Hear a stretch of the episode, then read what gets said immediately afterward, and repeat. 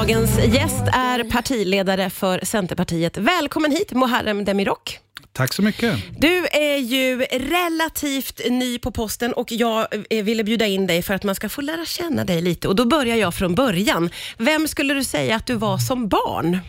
Som barn, eh, jag var nog en ganska, i många delar, eh, trygg, eh, lekfull kille, men också eh, otrygg skulle jag säga. Eh, Ja. sökande också samtidigt. Ja. Jag var trygg i de situationer där jag kände mig bekväm eh, med vänner, familj eh, och så. Mm. Men i nya situationer kunde jag vara väldigt otrygg, blyg, eh, återhållsam. Mm, eh, Så, så det, där är jag, en kontrasternas man redan när jag var barn. Redan när du var barn. Och Hur var uppväxten då? Du växte upp i Vårby gård. Mm. Jag hade en väldigt bra och trygg uppväxt. Vårby gård var ju, det var ju hela min värld. Ja. Det var ju den bästa platsen eh, jag visste. Där hade jag alla vänner, där hade jag liksom familjen, där hade jag kärleken. Eh, allt det. Det, var, det var en fantastisk plats. Det var en väldigt trygg miljö för mig. Ja. Och gården där vi, där vi bodde, eh, hyres, liksom mellan hyreshusen, det var, det var den bästa platsen. Där var man ute och lekte hela tiden. Och så kom mamma ut på balkongen. Allas mammor kom ut på Ah, balkongen. och sa, Det är dags för middag, skrek de och ropade in. Och så lekte man lite till och till slut så hörde man att nu, nu finns det ingen förhandlingsutrymme Nej, just det. längre. Det Nu är hör man dags, på en mammas röst. Nu är det dags att gå Ja, hem. ja. Så det var min uppväxt. Ja, det låter underbart. Vad hade du för drömjobb när du var liten? Kommer du ihåg det?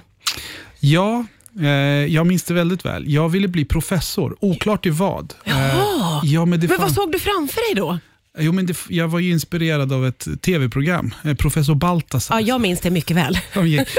Och han kunde ju uppfinna vad som helst. Och det var, så fort det var ett problem i byn eller staden där han bodde så eh, gick de ju till professor Baltasar. Och han tänkte och han tänkte och tänkte och sen hällde han i lite eh, konstiga saker i en maskin. Och sen till slut kom det ut ett svar. Ja. Och jag tyckte det var, ja, han ville hjälpa. Och det tyckte jag var så fint. Ah, underbart. Eh, och jag förstår det som att skolan är en väldigt eh, viktig fråga för dig. Hur kommer det sig? Ja, men jag, skolan har betytt väldigt mycket för mig. Eh, och Jag har fortfarande kontakt med eh, några av mina lärare. Eh, Carola från, eh, från låg och mellanstadiet och sen Lars från mitt högstadium.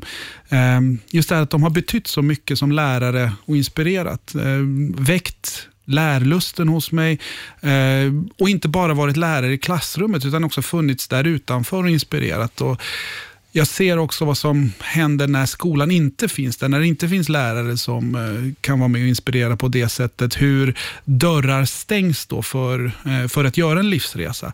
Så växa upp i Vårby gård och se vad skolan kan och vad skolan inte kan eh, öppna för dörrar betyder så oerhört mycket för mig. Så jag har lyft skolan som en av de absolut viktigaste frågorna, inte bara för mig och för Centerpartiet, utan för Sverige framöver. Ja. Att eh, ge fler människor, eh, fler barn och unga möjlighet att göra en livsresa, få förutsättningar att inte bara vara den som andra tycker att de är, utan att de ska kunna få bli sitt eh, bästa jag. Mm, mm. Vi ska prata vidare alldeles strax här på Rix FM. Det är Muharrem Demirok som är gäst idag.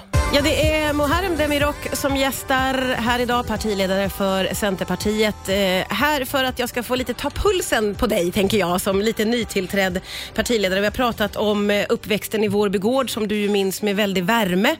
Eh, och eh, vi pratade om eh, hur viktig skolan har varit för dig. Eh, när man läser eh, om din historia så får man ju intryck av att kanske i tonåren så snurrades det till lite. Vad var det som hände där?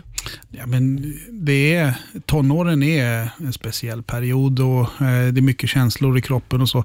Men det är också en eh, period när, jag kommer ihåg min eh, gymnasieperiod, den, det är ingen period jag minns med eh, glädje överhuvudtaget. Det är en, eh, eh så.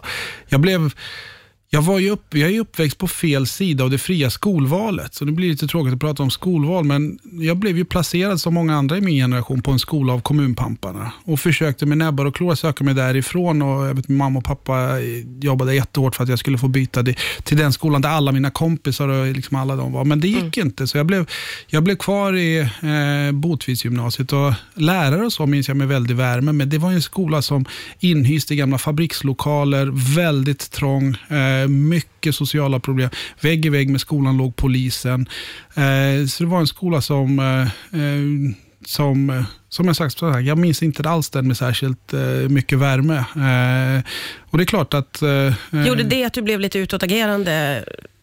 Nej, jag var nog inte särskilt uh, utåtagerande själv, men uh, man hamnar ibland man hamnar i en situation där, uh, där det uh, gjordes fel. Och Jag begick misstag också när jag, när jag var ung på 90-talet där och hamnade i situationer som jag har ångrat varje dag sedan dess. Mm. och jag har hela min politiska karriär jobbat hårt för att just det här att alla ska få en möjlighet att ha en trygg skolgång. Mm. Eh, och eh, Gör man fel så ska man också veta att det går att, eh, det går att komma tillbaka. Det, alltså, förändring är möjlig. Det ska kunna gå att eh, komma tillbaka genom eh, hårt arbete och engagemang. Och, ehm, det är väl du ett fantastiskt exempel på att man kan göra eh, skapligt fel när man är 19 och sen kan man göra rätt för sig. Ja, men man ska också komma ihåg att det, det, man bär med sig det hela livet. Alltså mm. det, hade jag haft möjlighet att eh, sätta mig i en tidsmaskin och åka tillbaka och ta tag i den där unga killen på, på liksom 90-talet och säga du, eh, gör, gör andra val här och nu. Då hade jag gjort det. Mm. Men eh, världen funkar inte så, utan då får man betala tillbaka det resten av livet. Och oavsett hur andra ser på en, oavsett vart man är, så, så kommer man alltid bära med sig det såret mm. eh, för resten av livet. Och för mig har ett sätt att hantera det, det är att engagera mig politiskt och se till att eh, ungdomar i eh, utsatta områden, oavsett om det är förorten eller en bruksort, inte ska behöva ha en sån situation. Man ska få de bästa förutsättningarna att kunna växa, att göra en livsresa, eh, att kunna komma tillbaka och faktiskt eh, bli eh, partiledare för Till exempel partiledare. Ja, det är ju en fantastisk resa du har gjort måste jag säga. Det blir lite tvära kast, för eh, jag tänkte att vi ska även prata lite grann om din matlagning och det gör vi strax här på Rix FM. Ja, det är Centerpartiets partiledare Muharrem Demirok som är här. Det står på Centerns hemsida att du lagar portergryta som du bemästrar till perfektion. Hur bra är du i köket? Jag älskar att laga mat. För mig är det eh, meditation och återhämtning eh, lika mycket som en smakupplevelse. Ja, och eh, den här portergrytan, det är din paradrätt då, får jag förmoda? Ja, men överlag så gillar jag husmanskost. Okay. Jag, ja, men ordentlig, redig mat. Eh, gärna med, eh, med eh, bra råvaror som jag liksom kan eh, nästan här, härleda till gården. Alltså på, det ska vara väldigt så genuint. Det tycker jag är gott.